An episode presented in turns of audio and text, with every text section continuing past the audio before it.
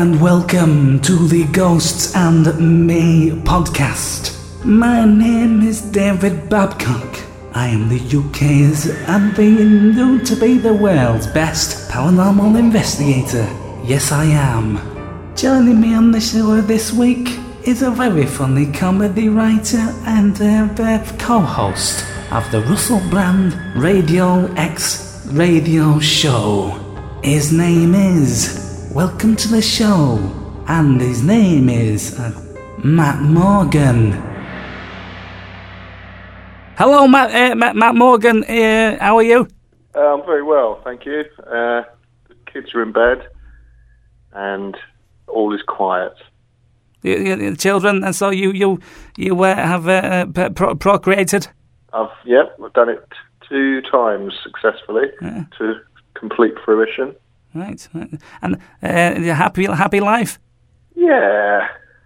Right. I mean, how do you define happiness? Smiling on your face occasionally. That happens sometimes. Yeah. It's certainly better than it was before I had a wife and children. So I think, you know, it's all relative, isn't it? But it's good. You should try it. Have you got children? No, and that would require intercourse. And no, is that the stumbling block? You could say that. Women avoid my bed sheets like the plague. Well, I mean, are you dating? No. Have you dated? No. Have you had sex? Yeah. No. Oh, David. I'm sorry. Have you masturbated a lot? Yeah, that's a personal question. You work in TV and radio. For those who don't know, you just describe yourself. Yes, that's what I do. Yeah, I'm a writer mainly, but I also do a radio show with Russell Brand. I don't know. Are you aware of him?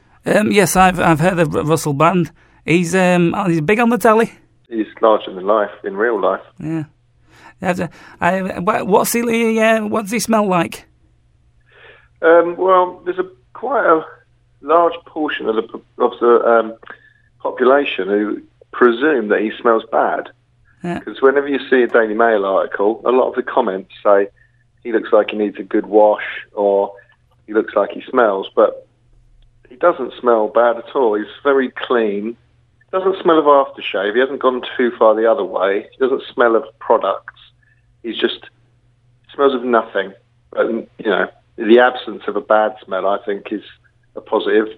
Is it a bit creepy that he doesn't have actually an aroma? I don't know. It could be a bit creepy. But then corpses, who I would say were the most creepiest type of person you could be, apparently they stink. Right. So he's not dead. No, he's very much alive. Mm. Oh, no, actually, God, I'm forgetting his farts, which are unbelievable sometimes. He's a tooter. Oh, I mean, he does it live on air sometimes. He's not ashamed of it, but I don't know, I don't know if it's vegetarianism or I don't know what it is, but there is something. I've only smelled that sort of smell from, like, dogs. I once went round, I had a one-night stand with a girl whose dog wasn't well, and it took me a long time to get used to the smell. By not she told me. She didn't have a dog. Oh, dear. You think that with every thrust out came an expression? Possibly, yeah. And I was really going for it, so I was I was my own worst enemy in that situation, but I don't know. What do you smell like? Or I suppose you don't know, do you? I mean, they're very hot studio, so I probably smell like not very nice at the moment. Okay, well, it's a good medium for you then, radio. Medium. I saw a video on the Facebook of you and Noel Gallagher. Yeah. What's that about? Well, to promote his new album, he's doing a load of stuff, but one of the things he did was to ask me to interview him in a sort of head-to-head way with sunglasses on. I wrote the questions and then just hit him with the questions. I think it lasted about half an hour, and it's been cut down to about 9 minutes. Little bits of it are leaking out now, a bit like that girl I had a one-night stand with. And so you've seen that, have you? Yeah, I watched it on Facebook. Very good, I thought. Yeah, it was all right now. It It's going to come out soon, I think, on Vivo. I don't know what Vivo is. I doubt you've heard of it. Sounds like a drink. Yeah, and not a very nice one. Yeah. Sounds like one of those brightly coloured drinks. Vimto. I'm thinking of Vimto. Oh, you're thinking of, yeah. What was that? It was like Ribena, but more evil. Yeah. Right. Does he occasionally sit down and sing his hits to you? Yeah, I've done. Was he clothed at the time? Sorry? Was he clothed at the time? Oh, he was clothed, yeah. I thought he said, was he closed at the time? I didn't know what you meant by when he was open. No. He was fully clothed. It's a bit awkward, though, because he played us, me and Russell, a song in front of an audience, but he was sat right next to us, but he was looking right at us because he was concentrating on doing the song, and you don't really know where to look when someone's singing an emotional ballad to you. Did he well up? He did look a bit emotional, but I think he's not an emotional man. When you actually, he would never talk about his emotions too much. Yeah. But then in his music, it's very emotional. So I imagine he's just repressing it all the time.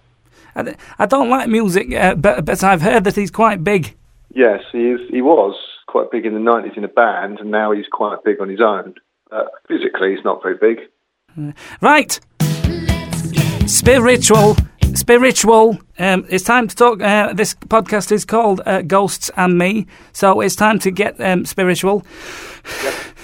Yep. Have you ever seen a ghost? Well, I've had weird experiences, but I've never seen a human ghost. That little dog? No, or dogs. Oh.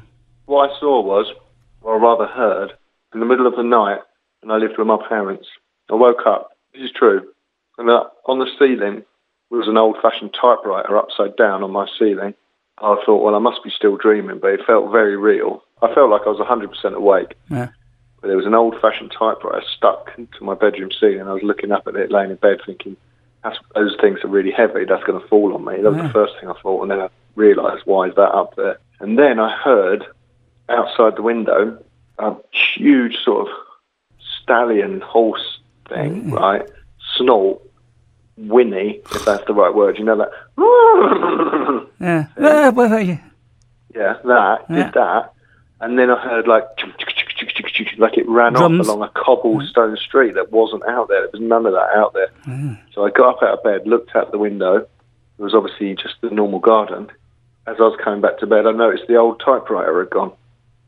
And that what does that all mean? Right, right. That's very, very particular. Right. Okay. You know, multiple facets to that particular memory there, Matt. Yeah. So, first of all, I'd think it's some kind of ghost typewriter. That's first on the list. Yeah. Second of all, I'd say it's some kind of ghost horsey running off on the cobbles. And these aren't very good insights. You're just sort of saying what happened again. Well, yeah. Go. I was hoping you might be able to analyse that and say what it means. Right. Yeah, well, it's ghosts. Yeah, it's ghosts. You think those were ghosts? But probably, yeah. So do you think a ghost is a manifestation of something that was going on in my mind, or do you think they're old spirits, or what? What is a ghost? It's a spirit, yeah. Hit the nail on the head there. It's a spirit, yeah. Where do they come from? People. So was the horse something to do with me in a past life, or? No, it's got a little ghosty horsey, right? Do you think he died in terrible accident? Well, it was Amber. It was running away from you. Yeah. It was, wasn't he? Yeah, why? Have you ever abused the horse? Not abused. Have you ever punched a horse? You know what? I did abuse a horse once. Right. It sounds terrible. Just not sexually. Right. There was no sexual element. I was around the front of it. Well. Not the back. But I suppose you could abuse it sexually from the front, couldn't you? Oh, really? Yeah, you'd need a little step ladder or something. Mind you, you'd need that round the back. Anyway, I'm getting bogged down in that. You would be, wouldn't you? Why was I sleeping outside? I was with some friends about the age of 15. I was 15 as well. That sounds bad. I wasn't with some friends who were 15. The local scout troop, is it? Yes, well, there was nothing like that. Not in my life. I mean, there was when I was 15. There was all sorts of weird men hanging around, scouts, but... Yeah, keep it clean. I'm trying. Well, this is disgusting, actually, where this is going. You might want to edit this out, but what happened was I slept out overnight with my friends by lying to each parent that we were at a different kid's house. There was about four of us. Classic stuff, you know. Middle of summer, so it was warm. We had sleeping bags. We had some food. We were all right. We were sleeping in a place called Ainsford, near Farningham in Kent. And this isn't a ghost story. This is just how I'd abused a horse, by the way. And I needed to go to the toilet without being too graphic, number two. You pulled on a horse? No, worse than that. I pooed on some on the ground, and then I picked it up in bread that we had with us and squashed it between two pieces of bread and was saying to my friends, you know, like, as you do, hijinks, sort of like, oh, look at this. And then everyone was going, oh, get away from me. And then I just sort of threw it over the fence. And then we realised a horse had come over and started to eat that sandwich with poo in it. And we tried to shoo it away from it because we sort of thought, oh, no, don't eat that. We were being nice. He wouldn't be shooed away from it. He ate the whole thing. I don't think I've ever shared that with anyone else. You fed a horse a pool sandwich? Yeah. Yeah. I mean, when you say it like that in a sentence, it really does sound bad. But when I brought it to life in a sort of story, it was a bit more. But you're right, that is what it is. I mean, if it was a court case, that's what the charge would be. Why did you put it between the slices of bread? Well, I suppose that does look a bit eccentric, you know, in retrospect. But because we had bread, I was wiping my bum with bread. That's all we had. Now, I actually have done that more than once in my life. I did it as a student once, remembering the horse thing when there's no toilet paper and thinking it's soft, it's disposable, and it will flush bread, right? So that's why I had the bread out. So I'd cleaned my undercarriage and then got two more bits of bread, or maybe the bit of bread. I think the bread falls apart when you use it in that way. And then I scooped. Look, this does sound bad. It sounds very much like the late-night confessions of a lunatic. It does, doesn't it? Maybe I shouldn't talk to people this late at night. I'm high on chicken nuggets. I don't think the phone line is helping the quality. It does sound very strange.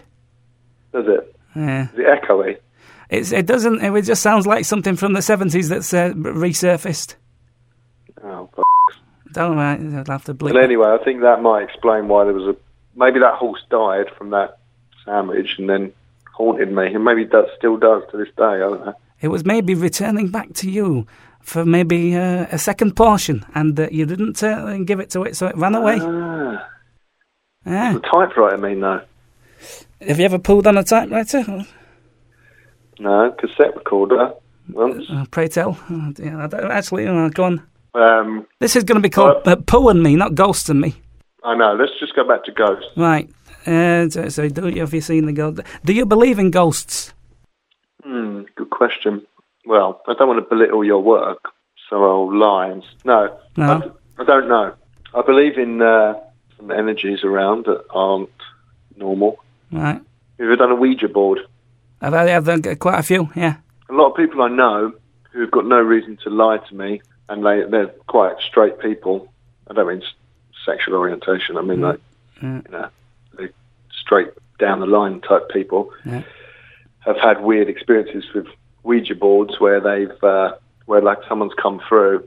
Some friends of mine, they're a bit older than me, a name came through, and they asked him how he died, and he said a motorbike crash, and he told them where he was buried, and they went there, and there was a grave with his name. Yeah, yeah. And, you know, I mean, who knows?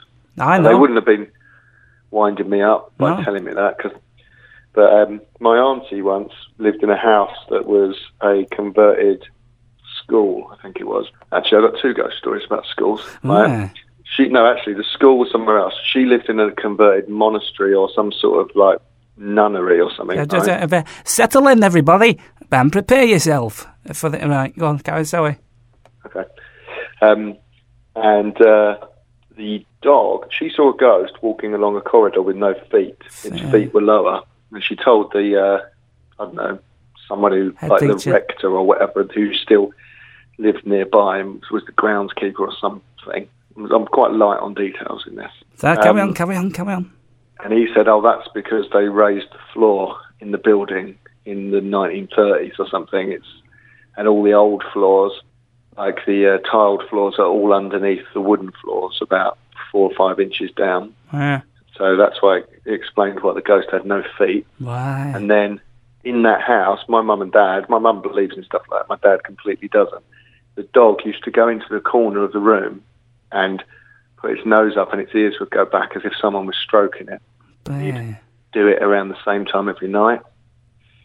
I was told that as a child a number of times, and it stuck with me. Well, dogs are very susceptible. I mean, you will know it is usually the dog that is first to sense earthquakes and farts, and so they are very susceptible to things. And if there are ghosts, and no ifs or buts, they are usually the first to pick up on things like paranormal things. No, that checks out, Matt. That checks out. My other ghost story. Right, come on, bring them to you. Yeah, I tell you, you creep into the converter, do you? Cause these are right up my alley. I am. I'm right up there now. Listen to this. Oh. My first ever girlfriend's sister. Emma. That's how lies start with what sentences like that, but this is true. Emma. Yeah. Her sister was laying on the couch. She put the kids to bed. They lived in the ground floor of a flat in Swanley in Kent. Yeah. And she put the kids to bed. She was laying on the sofa and she felt the kids' hands on her face, just gently. Oh. And she said, "Go back to bed," like that. And then she realised, hang on a minute, I locked the baby gate. And she opened her eyes and there was no one there. Yeah. It happened a few times when she was falling asleep on the sofa. She'd feel kids' hands on her face, feeling her face, and she'd go, "Ugh," and sit up. There was no one there. And so they looked into it. Oh. Guess what? The baby gate was broken. No. Eh? The flat block was built on an old blind school. Oh. The blind children it was like a home for blind children. And they were covering their eyes. Well, they were touching her face. That's what blind children used to do to know someone. Ah, yes. Feel their face. Hello, is it me you're looking for? That sort of thing. But I was told that by the people who experienced it, the woman, and she seemed quite scared of it. And she wasn't like saying, "Oh, listen to this." You know, she was a bit creeped out by it. So I like those stories. They make me have an interesting feeling. I've got one for you. Come on. I'm John McEnroe. I'm whacking it over the net back to you. Oh, yes. Come on. Let's do this volley. Right. Volley? No, what do you call it when they keep it in there? Rally. Rally. Right. Prepare yourself, everybody, and strap yourself in your chairs. Right. Yeah. You ready? I'm ready. Mummy told me never to go in the basement, but I wanted to see what was making that noise. It kind of sounded like a puppy. And I wanted to see the puppy, so I opened the basement door and tiptoed down a bit. I didn't see a puppy, and then Mummy yanked me out of the basement and yelled at me. Mummy had never yelled at me before, and it made me sad, and I cried. Then Mummy told me never to go in the basement again, and she gave me a cookie. That made me feel better, so I didn't ask her why the boy in the basement was making noises like a puppy, or why he had no hands or feet. Wow. Did that happen to you? No. This one that's been passed around, I thought it was quite scary. It is quite scary. Why did she cut his hands and feet off? Why was he making noises? Locked in a basement, noises, not going anywhere. Noises like a puppy as well. Why? If you locked someone up in a basement, right, and they were you anaesthetised their limbs, you could slowly remove their limbs. They can't see, their head's in like a wooden box or something. Where are you going with this? I don't know, actually. I'm going to stop. Yeah, probably. I mean, so far you've fed shit to a horse, and now you're talking about locking someone in the basement. So I think it's a good time to move on to... Scariest thing what you've ever seen. Ghostwise. So, Matt Morgan, writer, comedy, funny, and guy. What's the scariest thing you've ever seen, ghost-wise, apart from the typewriter and the arse? Well, that's it, really. I think I've scoured my mind for ghost stories. Let me think. I mean, I've seen some really disturbing things. Go on. They were all earthly. You can maybe say one of these things. I watched two monkeys in a cage in a pub garden torture a bird and pull all its feathers off. It was like they were in a cage, and there was two layers of fencing, and the bird got caught between the two layers of fencing. And the monkeys tortured it, pulled all its feathers out, toyed with it for ages, and eventually it died. And it was just a load of kids sat on the grass of a pub garden while our parents were having a drink and stuff. The monkeys, why were the monkeys in the cage? Well, if they got out, they would have done that to us. No, I mean, why in Kent were there monkeys in the cage, in the pub? No, I asked myself that. It was in a pub garden. Right. The sort of place nowadays, you'd have a slide and loads of bark on the floor around the slide to stop the children getting hurt. In those days, the 80s, they didn't care about the children's mental welfare even. No, actually, I mean, until they killed the bird, it was quite good to have the monkeys in there. They were only little ones. They weren't like big monkeys. They were just, the little chattering types you sort of see in Thailand or something. Chatter. And they ripped the bird to shreds. Yeah, I mean, have you ever seen a bird with no feathers on its wings? No. They look like long pink arms. Yeah. They're quite small birds once you take the feathers off them. And it was quite a sorrowful little creature when they finished with it. And did it fly away afterwards, just for the children listening? No, it couldn't fly. Right. It was just a little pink bag of sadness with little long bony arms. If there are any children listening, happy ending? You got free ice poles, or ice pops, I think they were called, in that pub. It was soon after the death of the bird, they came round with them. Is it like a celebration? Here you go. Yeah, it wasn't related to... I don't think anyone knew that the bird had died and all that, but I think they came around at a certain time, and it just was that time. You see, I thought I was picturing the parents huddled round the pub window watching into some kind of ceremony. When I tell people that, they probably... you're quite right to think that there was some satanic sacrifice thing going on, but it wasn't. It's just life. They'll call you, if there was the children of the monkeys and the bird. Yeah. There was quite a few kids. A lot of kids left because they went, I'm not watching this. You stayed? I stayed, and certain other kids did. We were transfixed in horror, but also it was like ancient wisdom watching. You just realise, like, this has gone on before and it will go on again. Yeah. It goes on every level.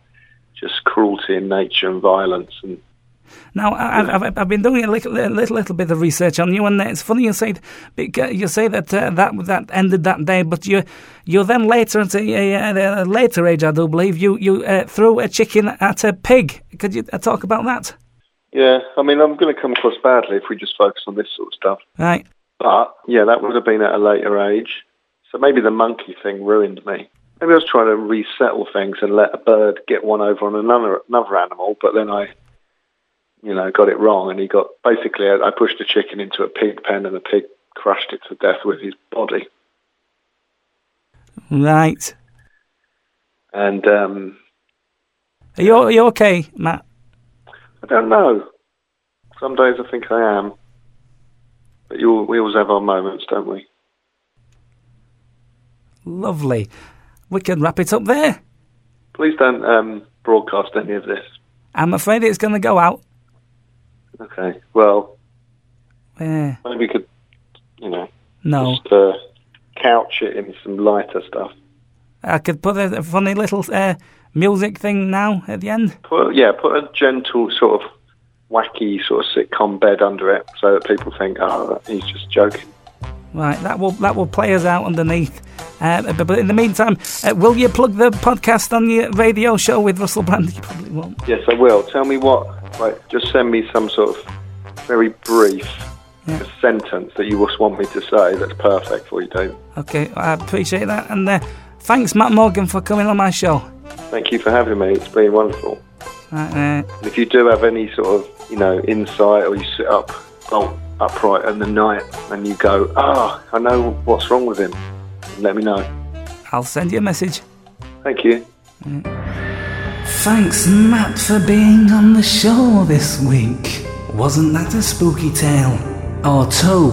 And join me next week when we'll have another spooky guest on the podcast. But in the meantime, Don't be scared of what goes bang in the night.